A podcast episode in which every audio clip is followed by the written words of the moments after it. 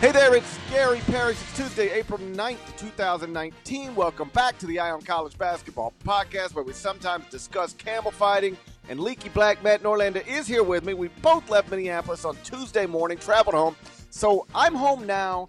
Norlander is home now. We decided to spend a few minutes looking back on what turned out to be an awesome national championship game. Final score was Virginia 85, Texas Tech 77 in overtime. Game got off to a slow start but it got great in the second half. Big shots, controversial calls, controversial replays, an offensive explosion that created a super fun game. I obviously have thoughts on what it means for Tony Bennett, for Virginia, for college basketball in general, but I watched it on TV from a television set. Norlander, you were in the building, so let's start with you. Your thoughts on Virginia winning a national title for the first time in school history. Your thoughts on Virginia becoming the first number one seed to lose to a number 16 seed in 2018 and then becoming a first time national champion in 2019? I have many thoughts. The first of which obviously has to be that I picked this to happen. So, I mean, you did. Uh, I mean, I don't know what to say. I don't know what to tell you. I pull up the bracket page, the expert picks on CBSSports.com or your CBS Sports app. I actually did have. I'll tell you what. We we we're on the same page with this. When we make our picks on Selection Sunday, like we make them, we have to turn around really fast. Uh, some years I'm fine, some years I'm terrible but I, I I never think about the fact that there are people that use those brackets to make their pools. I had I I don't even know how many people hit me up and say, "Thanks, I used your picks and won my office pool." I'm like I'm glad it happened for you, but don't listen to me next year because that's just blind luck there. Um, Virginia's the best team in college basketball. It wins the national championship. That doesn't happen every year, of course, but it happens frequently, and that was the case um, this season. Weirdly, though, um, while Virginia was the best team in college basketball, Texas Tech was the best team in the NCAA tournament. I would say that's still the case, even in light of its loss against Virginia. When you looked at the six games Texas Tech played and the six games that Virginia played, but this was a great game. Um, I think a couple of columns that were written, and I won't uh, I won't subtweet in vocal form, particularly Dan Wolken, who you have as a frequent guest on your radio show, and Pete Thamel, who I believe is your mortal enemy. Um, they wrote. What? Some, Thamel's my enemy. they wrote some. Uh, they wrote some columns leading up to that game that got a lot of run. That basically were trashing the the game, trashing the fact that it was uh, Texas Tech versus Virginia, that you didn't have big star players, that you know one and dones weren't involved, and all that stuff. Whatever. Like the the the Thamel teasing teasing Thamel's a great writer, great reporter, a friend, and all that. But he used uh, the tease. It was generationally unsexy, and so I saw I saw the phrase generationally unsexy pop into my timeline relatively frequently as the second half uh, wore on, and what was just an incredible championship game. A championship game that I would rank top ten all time for sure. Um, maybe not quite top five, but really, really good. I mean, the fact that we got to OT only the eighth one ever, and the first since Dozier for the championship. By the way, did you realize that championship? No. That's We're right. headed to overtime. That's right. First since 08, Kansas and Memphis. Um, uh, the game itself, uh, first of all, highest scoring title game in 19 years. So the defense has actually played relatively well, and yet you have the highest scoring title game since 2000. You have the first ever title game. This actually surprised me. First title game in history where both teams made at least 10 three pointers. Virginia, flawless from the line down the stretch. DeAndre Hunter starts out slow again, somehow winds up with a game high, career high 27 points. And then it was I actually voted Hunter for most outstanding player, but Kyle Guy got the mop. Uh, it was close. I thought that between those two and then Ty Jerome, who had a huge, a couple of huge buckets, I thought collectively it was probably their best game of the season.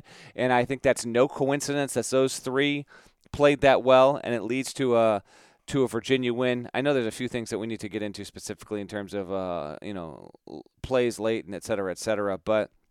Um, I guess I'll leave it there, um, and, I'll get to some of the stuff after the game uh, in a minute here. But um, yeah, just awesome stuff. Great environment.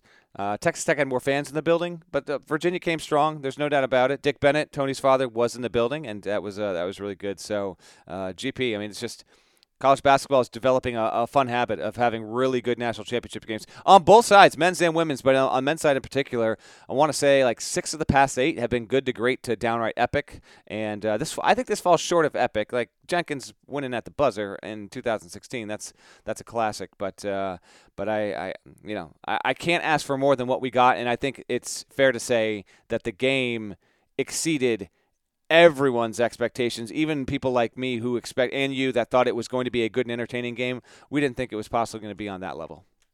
First things first, let the record show Pete Thamel is not my enemy. Pete Thamel is actually my friend. Trivia time. Do you know that when I got hired CBS in 2006, there were four of us that interviewed for the job. I won't name the other two because the other two obviously weren't involved at the end. But um, I was one of the people, and Pete Thamel was another. And if I remember correctly, I think the job was offered to Pete first. Um, he was at the New York Times, and he, if I again remember cor- correctly, he decided to stay at the New York Times. At which point they offered me the job. So if not for Pete Thamel turning down the job, we might not even be talking right now. we might not. I might be doing a podcast with Thamel. you might be doing a podcast with Pete Thamel right now. By the way, my apologies to Pete. He organizes the media pickup game every year at the Final Four. It is a great time. CBS Sports HQ duties kept me away. I hope that I the schedule will allow for me to make my grand return in Atlanta in 2020. But continue. Um. So yeah, I thought it would be a close game. I thought it could be an interesting game. I did not think it would get into the 80s.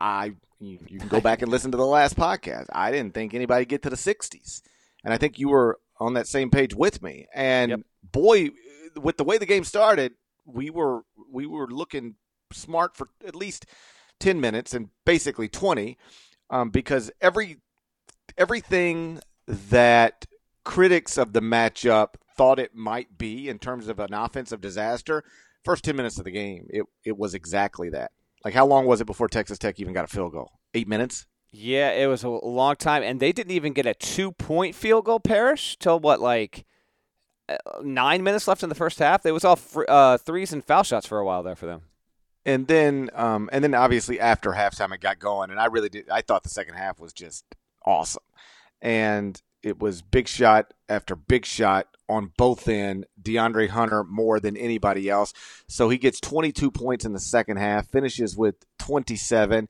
And you mentioned Dan Wolken from USA Today earlier. You know his column post game was you know the, the, the, broke it down in a pretty simple way like, you know, we can talk about replay, we can talk about missed calls, we can talk about Kyle Guy getting tripped by one of his teammates and Texas Tech getting called for a foul. But ultimately, it might have just come down to this. Um, these are two comparable teams. Both of them have a lottery pick, and Virginia's lottery pick was awesome, and Texas Tech's lottery pick was not. Jarrett Culver, whereas DeAndre Hunter gets 27 points – um, 22 in the second half. Jarrett Culver goes 5 of 22 from the field, 0 of 6 from three point range. And um, Hunter gave it to him at one end and then shut him down at the other. And if, if if that's the reason you wanted to vote DeAndre Hunter the most outstanding player of the Final Four, it's certainly fine with me. I think you could make a case for for for Kyle Guy, but um, but but Hunter was terrific in the championship game, the star of the championship game. And if you were an NBA general manager trying to figure out whether you're going to draft uh, Jarrett Culver or DeAndre Hunter, if you're picking fourth or fifth or sixth or wherever, um, I don't guess you base it on one game. But if you did base it on one game, you're taking DeAndre Hunter every time. You are. Uh, Fran Fraschilla called this, by the way. I happened to see him walking to my seat just shortly before the game started and I just asked real quick, uh, Hunter versus Culver, you know, in this game and also draft wise, like who do you prefer? He said Hunter uh, in both regards, and he didn't. He wasn't. You know, he thinks that it's relatively close, but uh, thought Hunter was was better set up to succeed in this game, and expects him to be taken before Culver in the draft. And uh, Fran looked right in, in wake of that. Hunter just picked the best time to have his best game, and he, you know, he started slow, and the rest of the team picked up around him, which is what kind of been Virginia's mo uh, the entire season. Like they, they just have never really lagged, even even when they played uh, Duke earlier in the season. And I, you know, when I said the best team is going to win the national championship on Twitter, there was you know, people just like, uh, no, Duke actually lost. No, Duke was not the best team. Duke didn't even rate as the second best team. in most metrics, and not even the third at KenPom. It was fourth. So if your opinion is that Duke was the best team in college basketball this season, well, that opinion is wrong. I don't know what to tell you. Virginia uh, barely lost on the road against Duke, and then it happened to run up against Duke in what was the strongest game the Blue Devils played the entire season. And the only other loss was against Florida State, uh, which might have been their worst performance of the season in the ACC tournament there. But just three losses. Uh, Virginia, by the way, from an efficiency margin standpoint, is the third best team in the KenPom era. Uh, they they comfortably finished as the best team in college basketball. I thought that was uh, that was fitting, and also just with Hunter not playing well to start and, and Guy coming up with some big shots, Ty Jerome uh, reliable as, as ever there, and then he kind of took a backseat to those other two guys down the stretch. Um, I just love that we got a, a great title game, a great Final Four, a great Elite Eight, a really good Sweet 16, just a fantastic finish here on the back end for the tournament after the week one, after the first weekend, uh, wound up being a lot, a lot of shock and, and, not a lot of drama there. But um, Tony Bennett and, the, and getting this kind of win, uh, I, you know, within the industry, already regarded as a top ten coach. If you need a title to like make it official, I guess, then fine.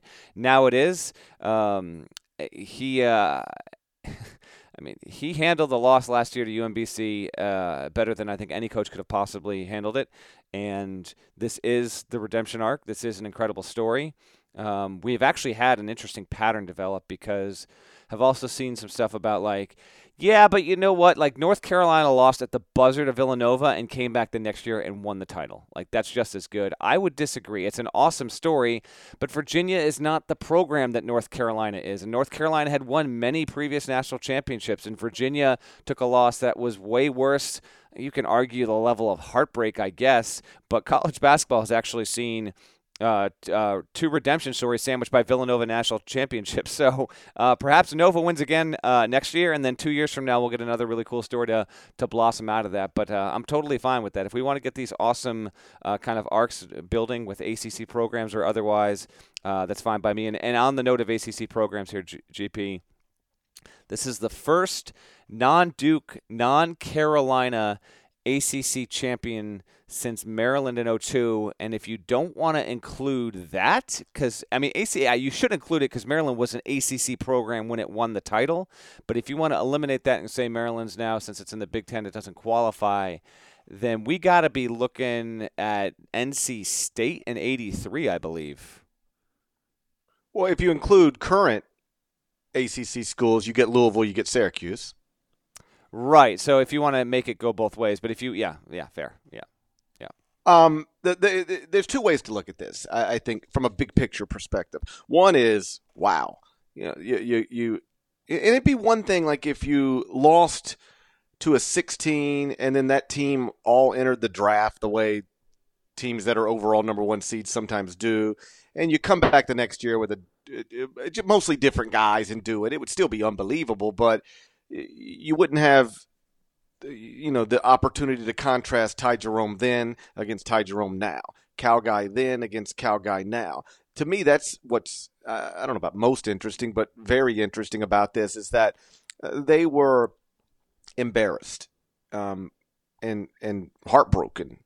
Uh, I don't want to get hyperbolic, but you know, we we had Ty Jerome's parents on set with us yesterday, Monday afternoon, before the game, and you know they they explained that you know, the way the season ended last year, they stayed up with Ty till you know two in the morning, you know, consoling, holding their crying adult son because he couldn't believe that just happened, that he was a part of that, and you know, for him to go from that night. That's the way your season ended last season. This is the way your season ended this season. Like we've talked about many times. That's a that's a, a great documentary. It's a great movie. I'll be shocked if somebody doesn't make it into a documentary and or a movie. So just a tremendous story. Um, and then the other way to look at it is Virginia was down on the scoreboard in the final 15 seconds of three consecutive games. Again, yes, yes, yes. Was it 10? It's 10? No, I'm saying again. Yes, you're right. it's just a Yeah, but continue. like in the Elite 8 Final 4 national championship game, they're down on the scoreboard three consecutive games with 15 seconds to go. And really, if you count the Elite Eight, and as we talked about on the last podcast, I believe the Elite Eight game and the Final Four game, they were literally down in the final second. Like if you if you pause the game eh, when the clock was at 0.9 and said, "Okay, now what's the score?" They were losing inside the final second uh, against Purdue and against Auburn because I think Yeah. Kyle Guy free throws come with 0.6 and Diakite, Di, uh, Mamadi Diakite's shot is like it's a bu- it's at the buzzer. Right. So they were down. I mean, think about that for a second. You're you're behind on the scoreboard with less than a second to play. Paris and is you- literally all I've been thinking about for like 24 hours. It's insane. So you win the Purdue game, then you win the Auburn game, and then yeah, you, you you're not down in the final second, but you're down in the final 15, and you need DeAndre Hunter or anybody to to make a three pointer against the best defensive team in the country. You got to score against the best defensive team in the country that nobody's been able to score on in this event. Like that's what you're up against. Hey, 15 seconds left, you're down 3, and if you want to extend this game, you better score right now against the best defensive team in the country. Good luck.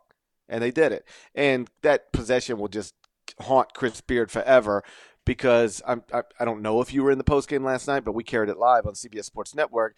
And somebody asked him about fouling up three. And I think that's obvious to any basketball person. It's too early to foul up three. yeah. like I, I think I think the consensus among coaches is that right around seven seconds, six seconds, that's when you foul up three. If you are committed to fouling up three, but anything bigger than that, you just you're dra- you're dragging out a game, you're extending a game, and it, it's not it might not work in your favor. It might not, it's not the smart thing to do at 12 seconds, but it is the smart thing to do at six seconds.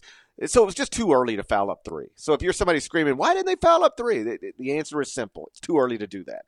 But what Chris, somebody caught him screaming on the possession to Yes. his players was no threes, no Correct. three. Yes. And yeah. it's almost like, hey, let them drive. If they want to drive to the basket, let them do it. But do not leave a shooter to help on a driver. And they just lose DeAndre Hunter in the corner, and he knocks it down. And then, of course, they've got a chance to go win the game, and it just that didn't go well. So they end up in overtime, and then what happened happened. But the idea that Virginia could be trailing in the final second of two of two games and in the final 15 seconds of the championship game and escape each of those. I don't know whether you call it resiliency or composure, um, whatever it was. It was awesome, and I, I don't want to call it lucky because they had to make the plays each time, but they were fortunate. Honestly, they went from fortunate to be even be in the final four to fortunate to even be in the championship game to fortunate to even win the national championship. But who cares? That banner will still look just like anybody else's championship banner. All right, let's re- let's just touch on a few quick things here as the game played out. Because as this is happening, by the way, I'm trying to f- get 350 words that I can send at the buzzer to live on the site. So, all right, first question. I'll get to a few plays, but first question for you is this, GP. I'll set up my thoughts. So as as regulation is playing out, before we get to overtime, as regulation is playing out, uh, Virginia, uh, Virginia for the second consecutive game blew a 10 point lead, and it blew two 10 point leads in this game. Um, I never thought because I was actually thinking about the previous two wins they had, and there was still plenty of time in uh, in in Virginia's world. They had them right what they wanted them. Um, did you were you like I, I never put Texas Tech at like above say 75% they were winning the game. I thought they were likely to win the game say 5 seconds before Hunter took the 3, but I still thought this thing can still get crazy here. Um, had you reached a different conclusion at any point in the in that at that moment or the or the minute before that you know what like barring something ridiculous again we're going to watch Texas Tech win a national championship? I'll tell you where I thought, oh wow, Texas Tech really is going to win this game. It was when they finally took the lead. Like when they go up, I guess it was 66-65 on a Culver bucket with 35 seconds. left. Amazing bucket, by the way. So that was going to be one of the things I mentioned. C- Continue, but that that bucket, that spin move was awesome, and it lit the place on fire when he did that. So when they go up, I mean, it's just like they're they're climbing, climbing, cl- and they've been climbing the whole second half, and they're climbing, and then it's boom, yo, they're ahead, 35 seconds to play, and then of course they get a stop. Um, there's a foul. There's two made free throws. So now they're up three, 20 seconds to play. And that's when I did think they're going to win this game. I thought they were going to win the game right then. And then, of course, DeAndre Hunter hits a three with 12 seconds to go. And then I thought we might be headed to overtime. I didn't rule out like a Matt Mooney three or something like that. But yes, I, I, I with 35 seconds to play, really from 35 seconds to, to, to, to 13 seconds, I spent that amount of time in real time going, Texas Tech is really about to be the national champion. So Odiase hits both his foul shots. He's a 66% shooter or, or from the from the line or something like 63% shooter. When he hit those, I thought, okay, this is this is wild. But I still thought that Jerome or Guy were going to get a good look, and that I I I don't know. I still believe something was going to happen. Now, the Ty Jerome pass to find Hunter, not like you know the most incredible pass ever, just extreme headiness. Okay, let's let's get to the biggest plays for Virginia in the tournament. You've got the you've got you've got the Clark pass. That's it for me. That's I that's the biggest decision. I that's got to be one. Now the Diakite shot itself can't be that far behind because it is where you are, when you are, get get the ball, turn around, get it off in time and and it you could easily see a play like that. I can I can see it falling way short of the rim because you're trying. It's a rush. It's a scramble. So I think like Diakite, he's gotten a, a bit of love for making the bucket, but I actually think the degree of difficulty on that was higher than people recognize. So I will go that for two. I'll say the Hunter three is third because that was a big time shot. Ties the game on a, a most critical possession. I, I'd say the guy free throws are four. What about the guy three pointer to set up the I free throw? I know. It's I I'm putting it right behind, and I mean really close. The guy three pointer on the previous possession, which was action run on the opposite corner there. I'd put that five. I'd put Jerome's pass to Hunter six because he gets into see the thing about the play is he gets into the lane and, and Tech, which prided itself on collapsing into the paint, he squeezed through and you know you figure maybe he's he's got such he's got such great he's got dapper touch. We saw it all in that national title game.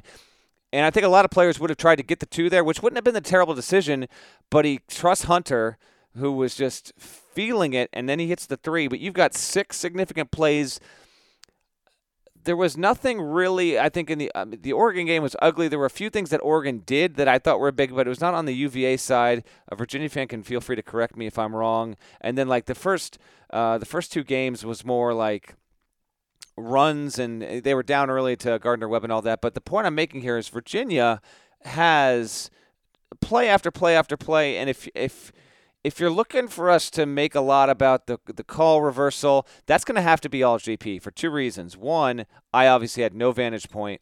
Two, I'm also trying to file on deadline and like preparing for okay, Texas Tech's going to win this thing, like I got to rewrite. So, um, I, I don't know if that if you know if that's nearly to the level of the previous game. You obviously were watching through the beauty of television and can speak more to how uh, that played out and the expectations when they reversed the call. So, floor is yours. Yeah, well, on on the reversal of the call, the refs got it right.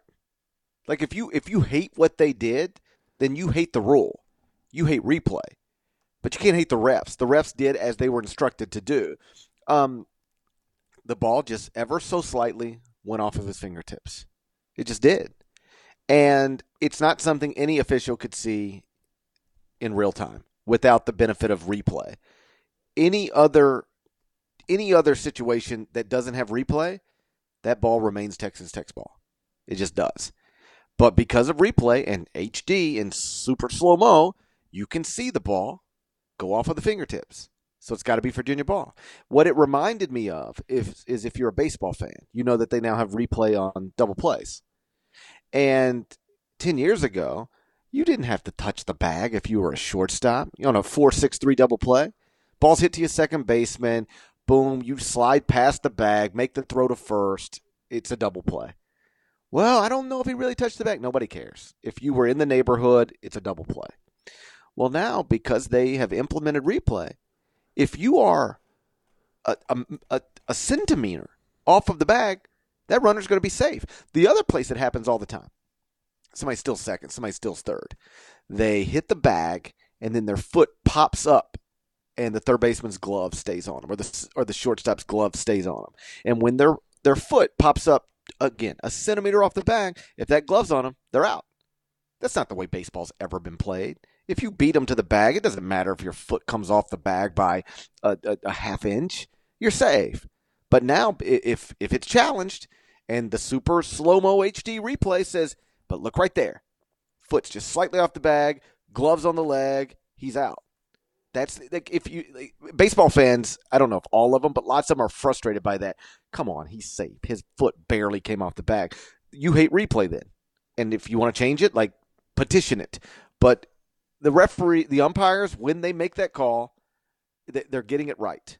And last night, Monday night, when the officials reversed that, when the, when they when they said the ball's off Texas Tech, they got it right based on what was at what the video actually showed.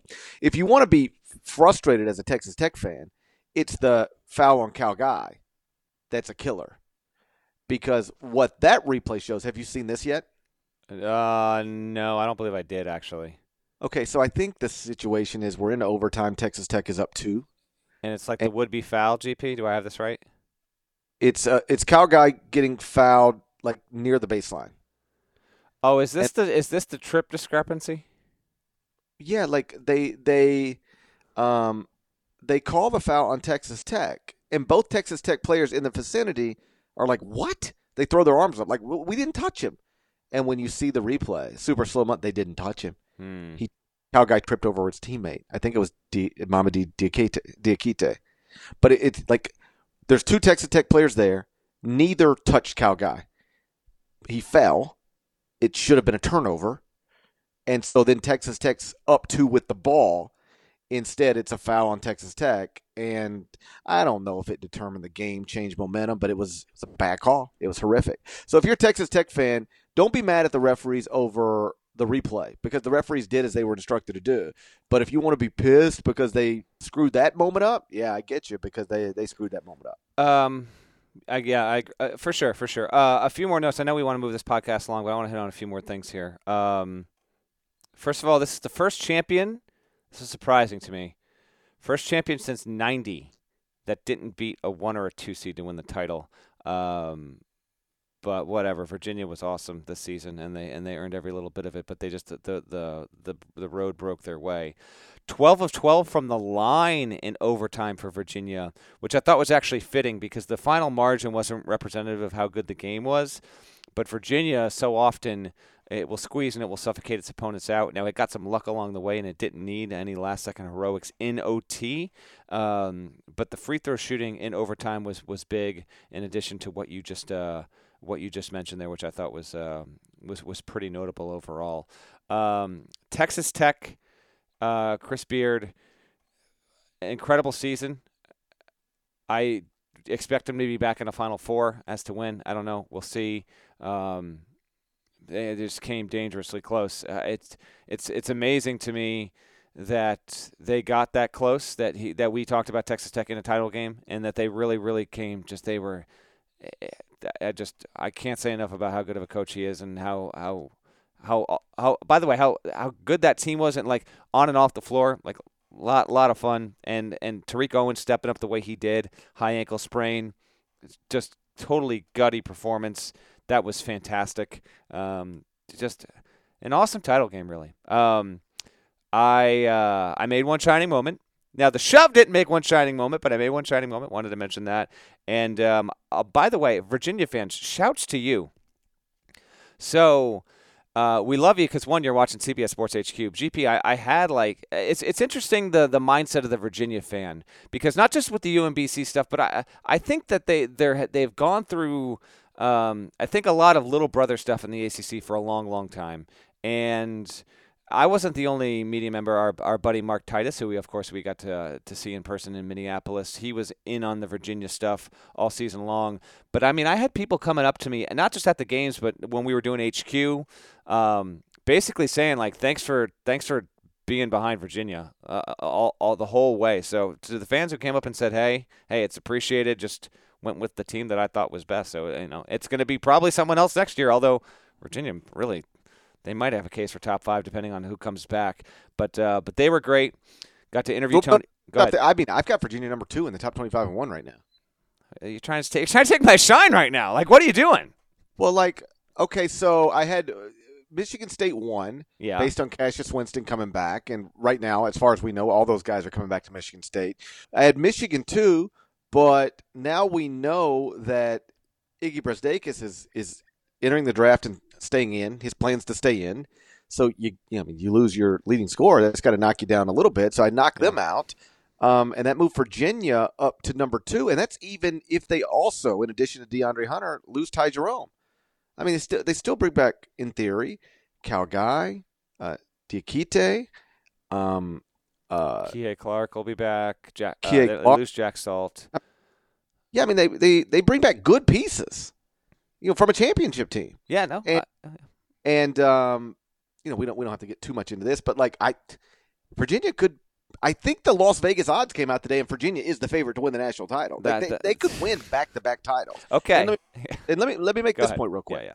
because you said, you know, if you need a championship to validate top ten status as a coach, well, at least now Tony Bennett has it. I think top ten's way low. I, I was asked today. I did Bill Reiter's show on CBS Sports Radio, and he said, "Where is does Tony Bennett rank in terms of basketball, college basketball coaches?" And I said, "You know, I'll, you know, I, I'll let somebody else rank him. But if you want to make the case that he's the best, it, it's not hard to make the case." And this is a guy who's won four of the past six ACC regular season titles, and I swear to God, if one of you nerds tweets me and tries to say, "But GP, there's really not any ACC regular season titles," you're, you're a nerd. If you if you are the type of guy who wants to tell somebody who has a job like me that you know technically there are no ACC regular season, you're a nerd. Nobody, you're not enlightening anybody. Okay. Nobody thinks you're smart. Nobody thinks you're making a good point. We just think you're a nerd across the board. You're a nerd if you want to point out that there's technically not ACC regular season titles. ACC teams hang banners for them. There are ACC regular season titles, as far as I and everybody else in the world except you nerds are concerned. And Tony Bennett has four of the past six. If you ask people who's the best coach in college basketball, most people will say Mike Krzyzewski, and that's a obviously reasonable answer as well. Maybe the right one. Mike has zero ACC regular season titles in the past nine years. Tony's got four in the past six. He has been a number one seed, I believe, three different times. He's now got a national title, and he might win another one next season. I, I don't know if I would rank Tony number one, but it's it's very reasonable to rank him number one. Trivia time. Okay, okay. What program has the most wins in the past six seasons in college basketball? Gonzaga. That's right. How did you know it that fast, though? Because I just Gonzaga wins thirty games every year. That's correct. Who's second? Who is second? I'm a Virginia, I guess. It is not. I'll, I'll spoil it and tell you Virginia is fourth. Who do you If think you is- tell Wofford, I'm hanging up, and then we're done with this. it's not. I I would venture to say Wofford's not even cracking the top seventy. But anyway, um, yeah, I, I got I got the I got six seven teams here. So Gonzaga's one with one ninety four. Virginia's at one seventy eight. Who do you think is second? Who do you think is third? Mm, mhm, mhm, mhm. Past six years, Yeah. I would think Duke's up there somewhere. Duke is fifth at one seventy five. I would think North Carolina's probably up there somewhere. Seventh, one seven one, and I thought they would be higher. Um, is Wichita State up there somewhere? Not in this list. Okay. Is I mean, am I just missing an obvious one? I, they're all obvious. They're all obvious. You Um, need oh, two- Kentucky, obviously. Kentucky's third, so you need two and six. Both Yes. obvious. What? Um, is it Michigan State? No. Parrish, what are you doing right now? I'm just get, I'm just really just naming teams. You want the answers? The Mets had two on, two outs, down six three. Yes. deGrom's been terrible. So I was just naming teams and trying to see if they could get a hit. The Oh, it's a new era. The baseball has started, and the podcast is crossing over. Vanilla Villanova. I almost said Vanilla oh, Nova. Villanova. Vanilla Nova is second with 191. Kansas 173. My man. Um, all right. Before we move on, uh, I got a I got a prediction question for you, but I also want to thank Tony Bennett for doing an on-court interview with me for HQ. That was uh, just a personal career milestone highlight. That was awesome because this came after one shining moment. Came after You- talked to Anthony. You Katz. guys have come a long way since he was violently shoving you just a few weeks ago. We have we have indeed come a long way. Um, it was great to talk to his father after the game, uh, and yeah, all this all this good stuff. Uh, a fun note that I couldn't work into my story: Tony Bennett took his daughter. She's taking senior like AP Calc or whatever in high school. He took her homework that she actually has to like hand in. And started diagramming plays on it like the night before or whatever, like that. So that's actually turned into like some. I asked Tony afterward if he used any of the plays that he was using there, like late in the game. Like, did he have the play that they drew up for Hunter on that homework? He couldn't say for sure. I got to follow up with him on that. But if so, that's that becomes like a like a thing that you want to frame in the Virginia offices if it's actually that. Um, but his daughter actually needs to hand in that homework. So uh, a fun little note there.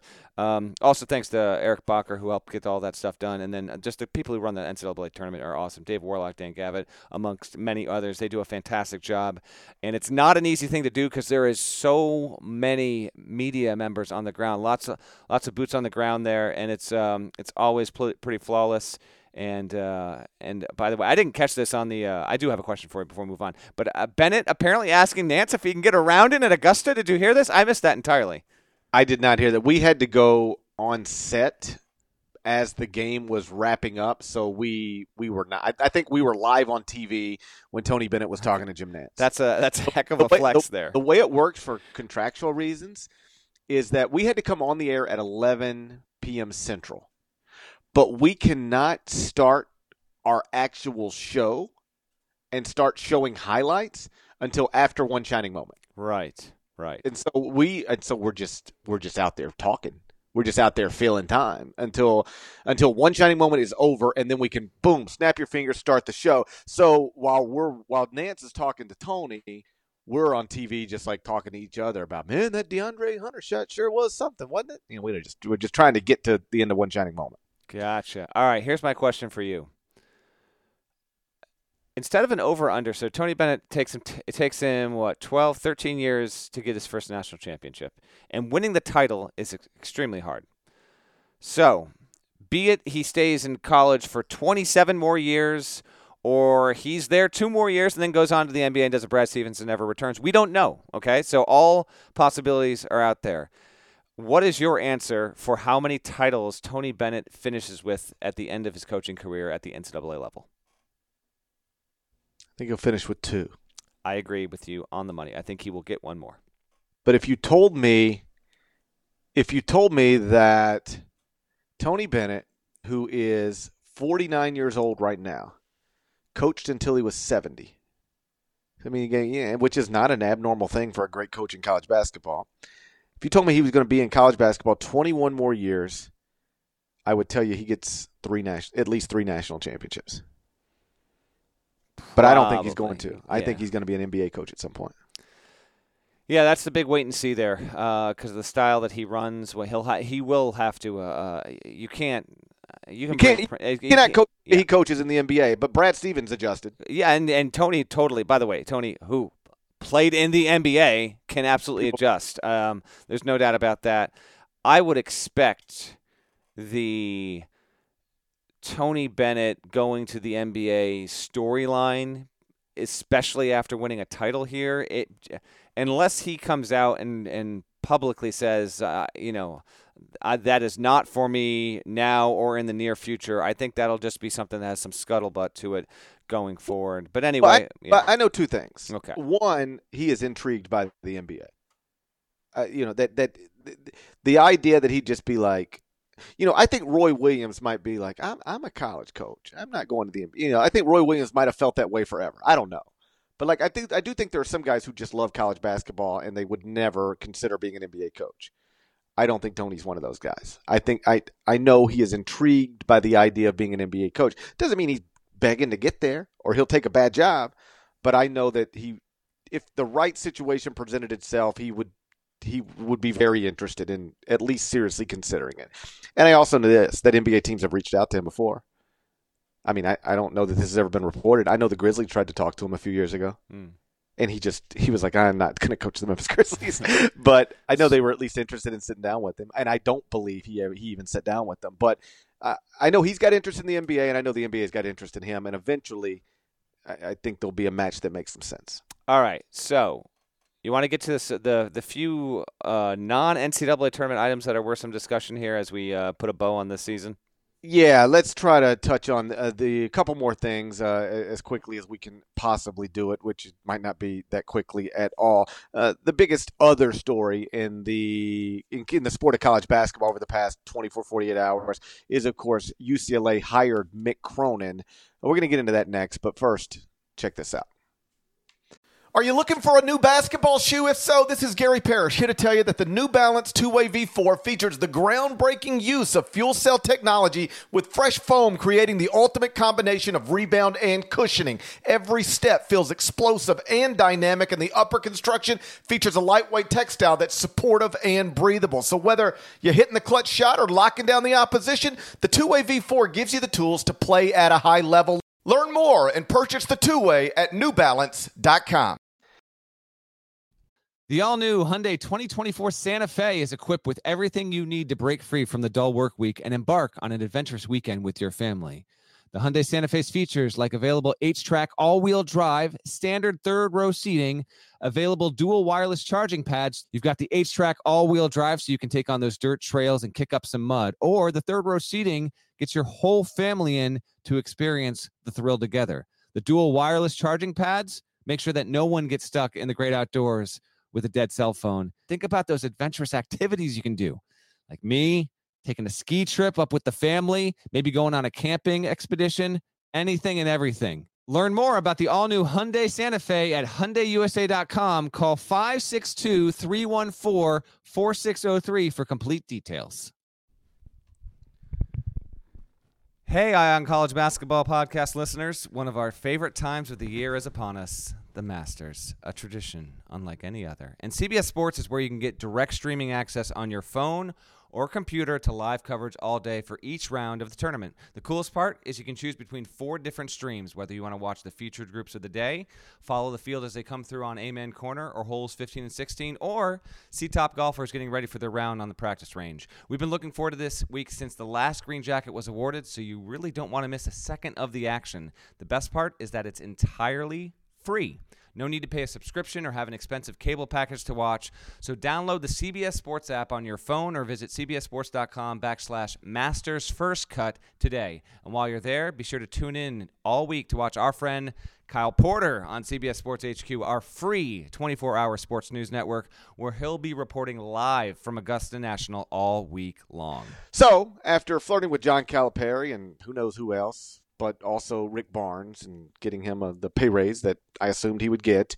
Uh, UCLA finally settled on Mick Cronin on uh, Tuesday, and he has officially been hired as UCLA's coach. Your thoughts, Norlander? Mick Cronin, now working in Westwood. Um, I don't dislike the hire. Uh, I wonder what the contract terms are in turn like uh, not the contract terms. I wonder what cuz this I can tell you right now, UCLA had been in contact with Mick Cronin plenty before this happened, okay? Yes, Mick Cronin wasn't the first, second, third, fourth, or fifth choice. That doesn't reflect well on UCLA. There are also instances in the past where guys who weren't the first, second, third, fourth, or fifth choice have gone to a school and wound up being successful. Certainly could be the case here. Um, but the status of the UCLA job and what the school is willing to do and willing to commit to, uh, I think, I think will be interesting there. Um, I, he leaves Cincinnati having gone to the tournament the past nine years, only one Sweet 16. I, UCLA fans, I, if you are underwhelmed by this, I, I, guess I don't blame you, but Cronin has operated at a top 25 level, I would say undeniably, over the past seven to nine seasons. And so if you're the UCLA, uh, you know, athletic department, athletic director, you need to minimally get a coach at that level. It it doesn't reflect well when you have these public swing and misses with Calipari and Rick Barnes and Jamie Dixon and the ones behind the scenes like some bigger names. Frankly, Tony Bennett, or you know, I even heard that uh, you know UCLA just because you, when you are running a search like this, you owe it to yourself. You just say, Tom Izzo, are you willing to leave Michigan State to to come see what uh, you might be You- able to do out here? Let me stop you there for a second. Because no, you shouldn't ask Tom Izzo if he's willing to okay. leave. It's the dumbest thing in the world to ask Tom Izzo if he's willing to leave Michigan State for UCLA. I always hear people every year, and I don't mean to interrupt you or yell. It's all- it's I'm all gonna- good. Go ahead. I'm, gonna- I'm going to do both for a second. Every year, I see somebody, sometimes they're even our friends, who will tweet something along the lines of, well, you know, you got to at least pick up the phone and call Jay Wright. No, you don't have to pick up the phone and call Jay Wright. Why? Why? Jay Wright's gonna, Jay Wright is icon status at Villanova forever. He's a Philly guy. He is not leaving Villanova for your college job. Michigan Tom Izzo is not leaving Michigan State for your college job. Roy Williams is not leaving North Carolina for your college job. Jim Boeheim's not leaving Syracuse for your college job. Mark Few's not leaving Gonzaga for your college job. Mike Krzyzewski's not leaving Duke for your college job. John Calipari's not leaving Kentucky for your college job. You do not owe it to yourself to pick up the phone because you're wasting your time. You're making yourself look stupid. Oh man, that's Like I hope every athletic director in the country can just hear what, just write down what I just said. you So got to make a phone call, JP. Don't think we we owe it to ourselves to call Tom Izzo. No, you don't. You're an idiot if you call Tom. Oh, Izzo. I actually made this very I made this very argument for UCLA with Tony Bennett. I still think that you have to at least try. I don't. I just think no, it- it was never going to happen. But if I didn't put Tony Bennett on the list earlier, I'll add him right now. Tony I think Bennett, I think adding him now Virginia, is yeah. your quality job uh, for, yeah, for your sure. college job. I mean, Um, so Cronin, we'll see. We'll see what happens. Cronin works uh, in some ways like he's anti-grad transfer, and um, it's actually worked out well for him at Cincinnati. We'll see if it does at UCLA. UCLA, the the admissions process there is more difficult than a lot of other spots in major conferences.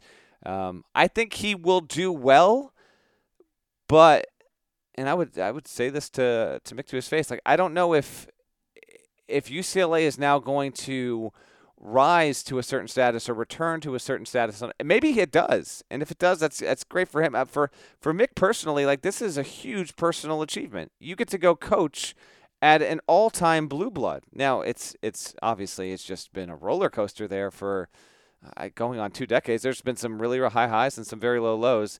Um, but you know. UCLA stuff I know we've talked about in the pod. GP wrote a, a really nice column you should read. Uh, just check his Twitter feed or just Google it. Go on CBS Sports app about the disaster of a UCLA search. The, if you're UCLA, it, it's it's two and one. Um, of course, this happens because this is just the institutional issues that are happening at that school.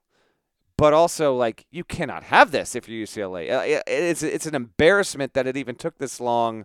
Um, and after the Barnes thing like fell apart, uh, you were able to salvage yourself with Mick Cronin, and I think that they were they really had to entice Mick. I don't think Mick was like begging to leave because he had a good situation and was due to get uh, a pay increase at Cincinnati like in the coming days. Okay, so if it wasn't going to be Cronin, then I think you were in some real trouble there. But he lands there, and we have uh, we officially have a change over there, and I think every big job is closed for now. We expect LSU.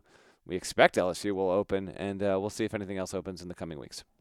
um, these these these two things can both be true. UCLA was a disaster running the search. I mean, they could not have been dumber. I mean, like, why are you even talking to Rick Barnes?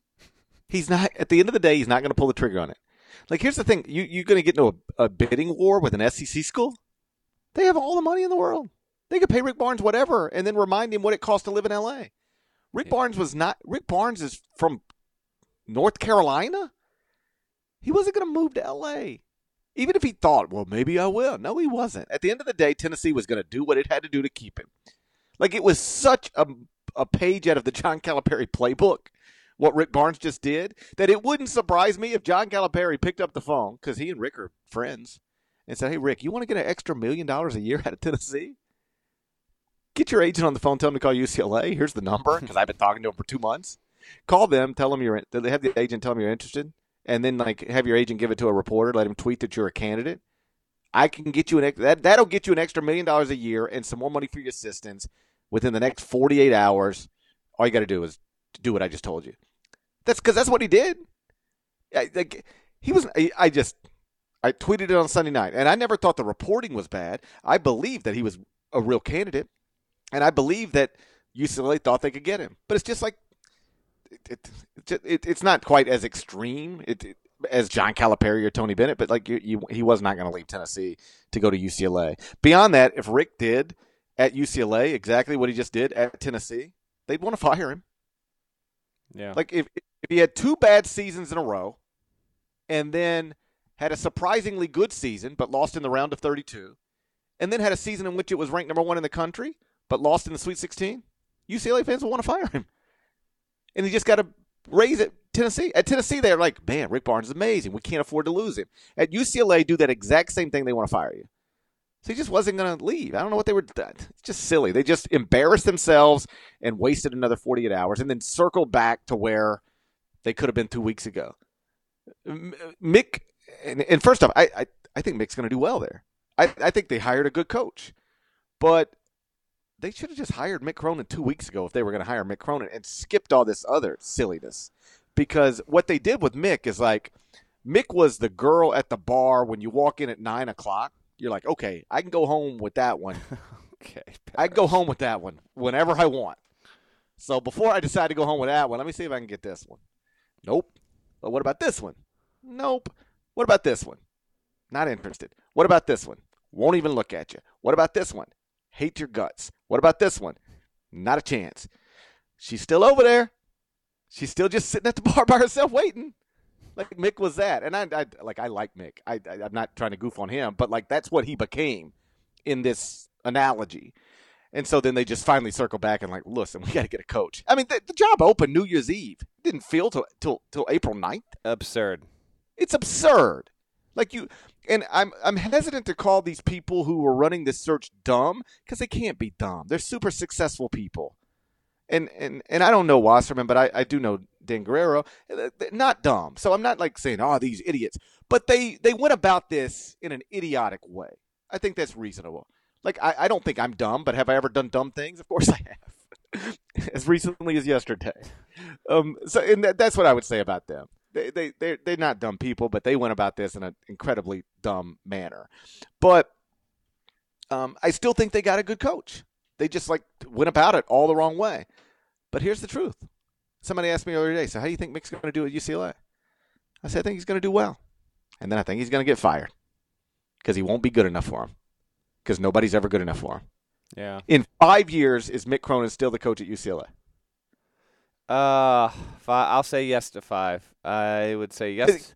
Here's what happens at UCLA: they assume you should get the best players in the country, have like top five recruiting classes, because maybe you should. I mean, it is UCLA in Southern California. There's plenty of players they do want to come there. I mean, that is the best thing about the job is you just have access to players who want to be on your campus. Because I don't know if you've ever been to the UCLA campus, but it is awesome. Like if I were 17 again, could go back oh, to college, yeah. I'd try to go to that place. It's yeah. amazing.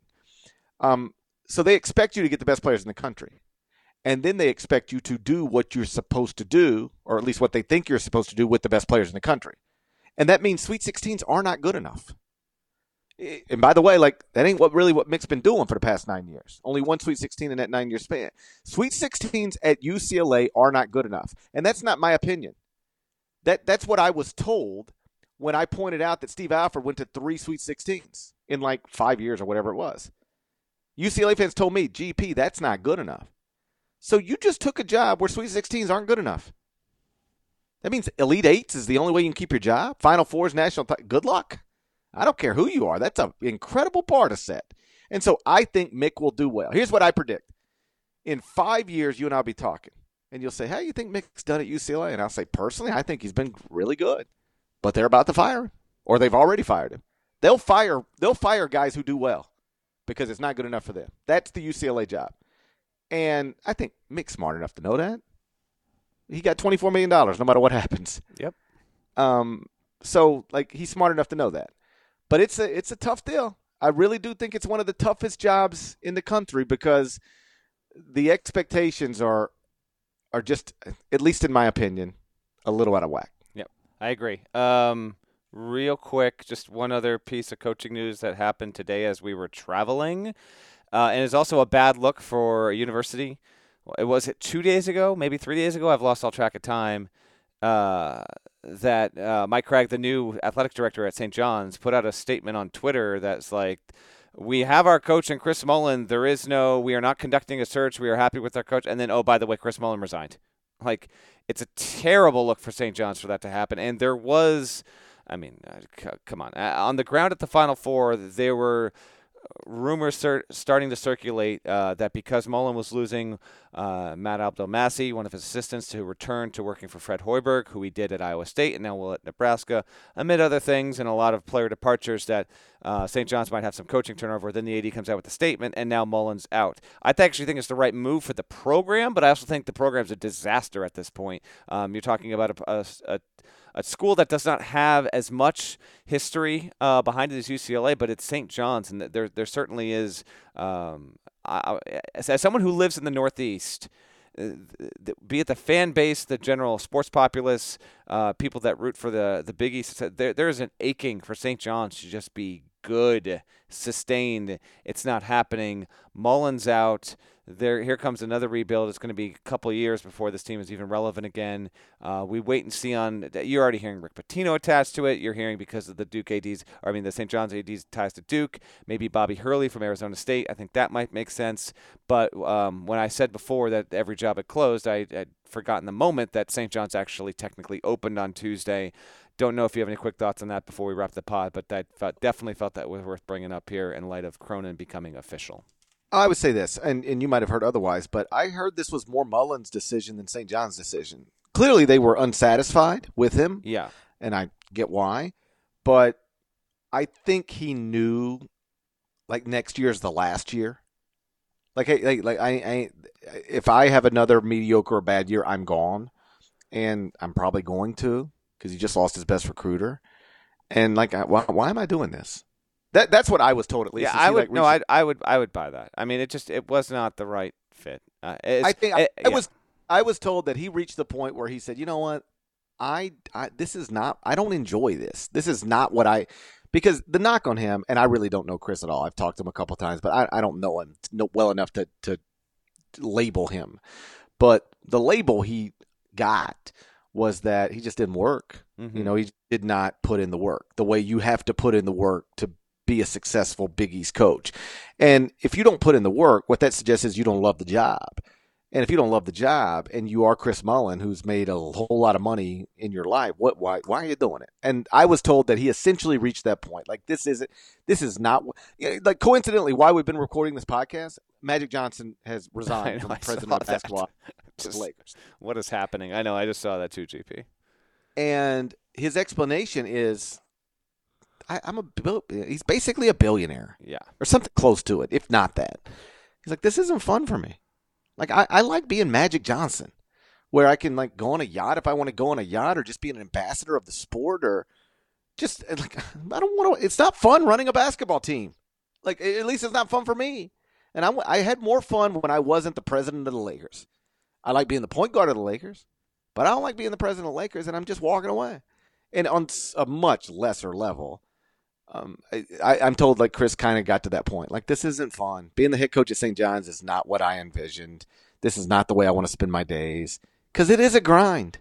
I mean, these guys are well compensated to do a job, so I don't feel sorry for any of them. But it is a grind, and if you don't love it or need it, it is not a it's not a happy way to live. And I was told that he sort of he sort of got to that point.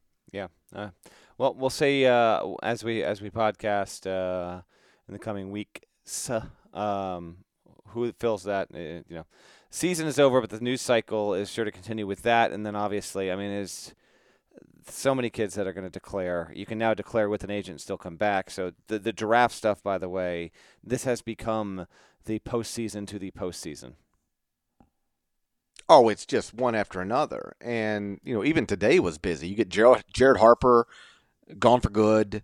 Um, Iggy Brazdeikis gone for good, and then the big ones. And this is the last thing I wanted to touch on. Okay. Uh, then we'll get out of here because I'm confident my wife hates me right oh, now. Oh, I'm I'm right there with her. She can, yeah. This is this is not this is not good for a home life. But you know what? We gotta we gotta get this pod to the listeners, my man. Can you can yeah? Well, I hope the listeners are going to be willing to have sex with us going forward because that's that's where we're going to be. okay. We're gonna be cut off at home. Oh my god. yeah, we're gonna be cut off at home. I'm confident. anyway, Ashton Hagans. Ashton Hagans and Tre Jones both announced that they're returning to school. Um, obviously, Ashton to Kentucky, Tre Jones to Duke.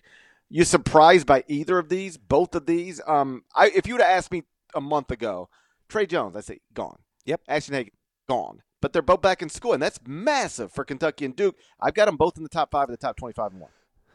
Yeah, I th- think I, I think I'm with you, GP. Uh, you spent some time doing the top 25 and one. I took a scan through it. I didn't have any major disagreements with you. I think I think I'd have Duke and Kentucky top five.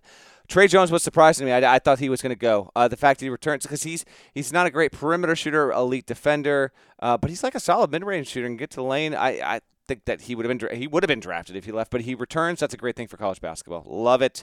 Um, he would I think would have to be. Oh, he's a lock for our uh, top 101, top 10. Uh, that's there's no doubt about it. So big for him, and then another great defender, Ashton Hagans. Uh, big time stuff there on that end as well. So some good bonuses here for for college hoops in that um, the two most popular, discussed, uh, polarizing programs in the sport uh, get something outside the norm. They get really talented, high-profile freshmen to come back for a second season. This is, of course, the second season that's happened with Kentucky, and I wouldn't say. I guess it's not abnormal. I mean, we've seen we've seen this where they've had four stars and certainly five-star guys at UK wind up coming back a second season for one reason or, or another.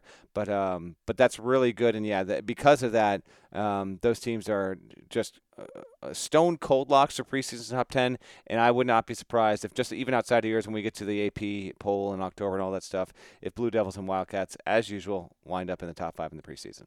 Uh, by the way i've, I've changed the I, I published the top 25 and one this morning and i've already changed it two different times today. And I, I told her god bless marcus nelson by the way if he's listening. Absolutely. I, he couldn't possibly have time to listen to 60 minutes of this. Nope. But my man just works nonstop and he handles the top 25 and one. And I sent it to him late last night. He published it this morning. And then um, I was like, yo, well, I can't remember what happened, but something happened. I was like, okay, we got to change. Oh, Mick Cronin left Cincinnati. That matters. I was like, okay, I got to drop Cincinnati. So I'm going to drop Cincinnati. I think I added Ohio State, which Ohio State fans I realize I probably should have had in to begin with. Um, so I add Ohio State. He gets that done. And then Hagans announces he's coming back. Tre Jones announces he's coming back. Jared Harper announces he's leaving Auburn. So we had more updates to do. He's working on those, I think, like right now. Um, so the top 25 and 1 will be Michigan State 1, Virginia 2, Duke 3, Kentucky 4, Michigan 5, Louisville 6, Marquette 7, Maryland 8, Carolina 9, Kansas 10 when it is updated. But I told him tonight, I was like, how about this? We're not going to update in real time because it'll just be exhausting for both of us while these players are making these decisions.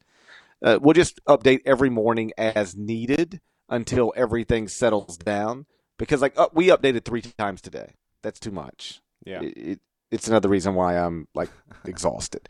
So um, but th- but those were two big announcements because you just assume that Duke's going to lose its best players and Kentucky's going to lose its best players each year. And I guess last year Kentucky got PJ Washington to come back, so that was a similarly surprising. But big developments for both of those programs, no question. Yeah, I think that's a that about does it here, my man. Yeah, I think that about does it here. I think we've said everything we need to say. We have. Let's wrap pro- pro- And in some cases, probably more than we needed to say. No, that's why that's why everyone that's why they love it. So, um, thanks for the feedback. Uh, got some feedback on the ground, by the way, for our live pods. People love that. So when we have the ability to do so, we'll we'll do that in the future. But uh, obviously, season's over. Podcast is not. We'll be uh, delivering episodes to you as news warrants going forward. But GP, let's go enjoy our families. Shouts to Devin Downey. Shouts to Chester, South Carolina. Shouts to Terry MF and Teagle. He's the legend. Shouts to Larnell. Shouts to my family. Shouts to Norlander's family. And remember, go subscribe to the Eye on College Basketball Podcast via Apple Podcast. Rate it favorably. Five stars with nice comments. Actually, had uh, a guy, Virginia fan, walk up to me um, in a bar last night, and he was like, five stars, nice comments. I appreciate that, brother. I appreciate that. So uh, if you have subscribed and you've done five stars and nice comments, thank you. If you haven't, please go do it. It's all I've ever asked from you. So you knock that out, please, and we will be back later on this week. Till then. Uh, Virginia for the championship. I called it. Take care.